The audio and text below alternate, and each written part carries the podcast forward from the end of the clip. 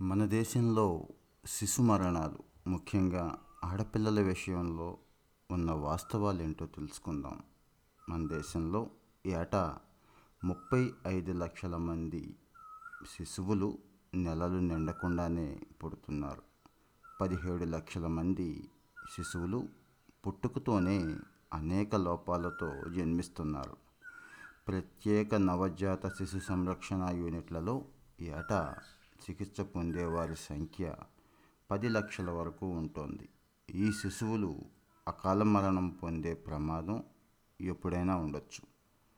భారత ప్రభుత్వం చేపట్టిన అనేక పథకాల వల్ల రెండు వేల సంవత్సరంలో కన్నా రెండు వేల పదిహేడులో ఈ నవజాత శిశు మరణాల్లో పది లక్షల వరకు తగ్గుదల కనిపించింది.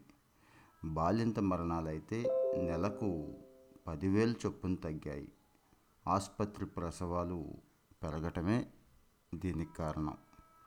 దశాబ్దం కిందట ప్రతి పది ప్రసవాలకు ఆరు ఇళ్ళల్లోనే జరిగేవి. అంటే ఇంట్లోనే ప్రసవాలు చేసేవారు. ఈ రోజున కేవలం రెండు ప్రసవాలు మాత్రమే ఇళ్ళల్లో జరుగుతున్నాయి. అయినప్పటికీ ఆసుపత్రుల్లో ప్రసూతి సేవలు సలహా సంప్రదింపులు ఇంకా చాలా మెరుగుపడాల్సిన అవసరం ఉంది.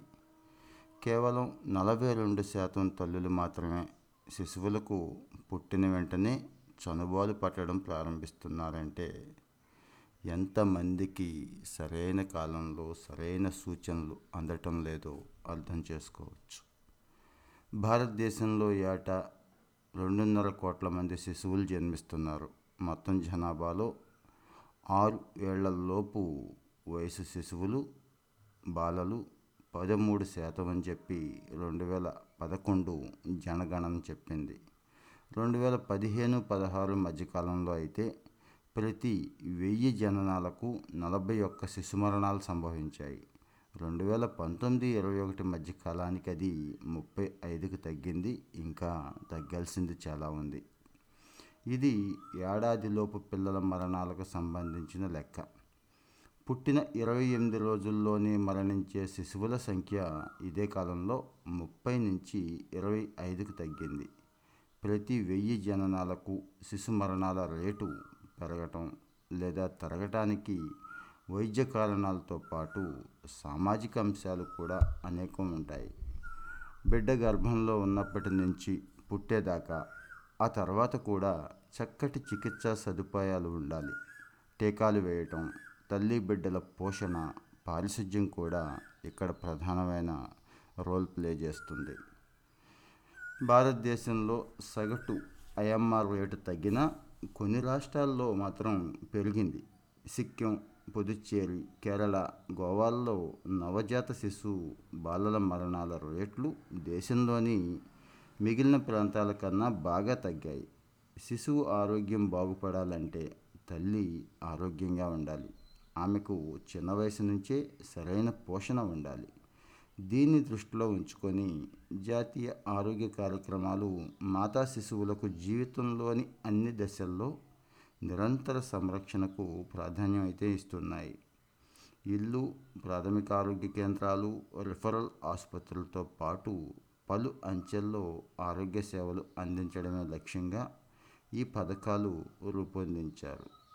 భారతదేశంలో మాతా శిశు మరణాలను అరికట్టడానికి కేంద్ర ప్రభుత్వం జాతీయ ఆరోగ్య మిషన్ ప్రారంభించింది. శిశువు పుట్టిన ఇరవై నాలుగు గంటల్లోనే నలభై శాతం నవజాత శిశు మరణాలు నలభై ఆరు శాతం బాలింత మరణాలు సంభవిస్తున్నాయి. అంటువ్యాధులు నెలలు నిండక ముందే పుట్టడం పుట్టగానే సరిగ్గా ఆక్సిజన్ అందకపోవడం జన్యు లోపాల వల్ల నవజాత శిశు మరణాలు సంభవిస్తున్నాయి. నిపుణులు మంత్రసానులు అత్యవసర చికిత్సా సదుపాయాలు ఉంటే ప్రసవ సమయంలో ప్రసవానంతరం బాలింతల మరణాలను కంట్రోల్ చేయొచ్చు.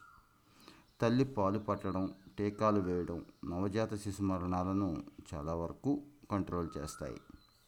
శిశు మరణాల సంఖ్యను తగ్గించడంలో డెవలప్మెంట్ సాధించిన ఇండియా ఇక ఆడ శిశువుల రక్షణపై దృష్టి కేంద్రీకరించాల్సిన అవసరం అయితే ఉంది.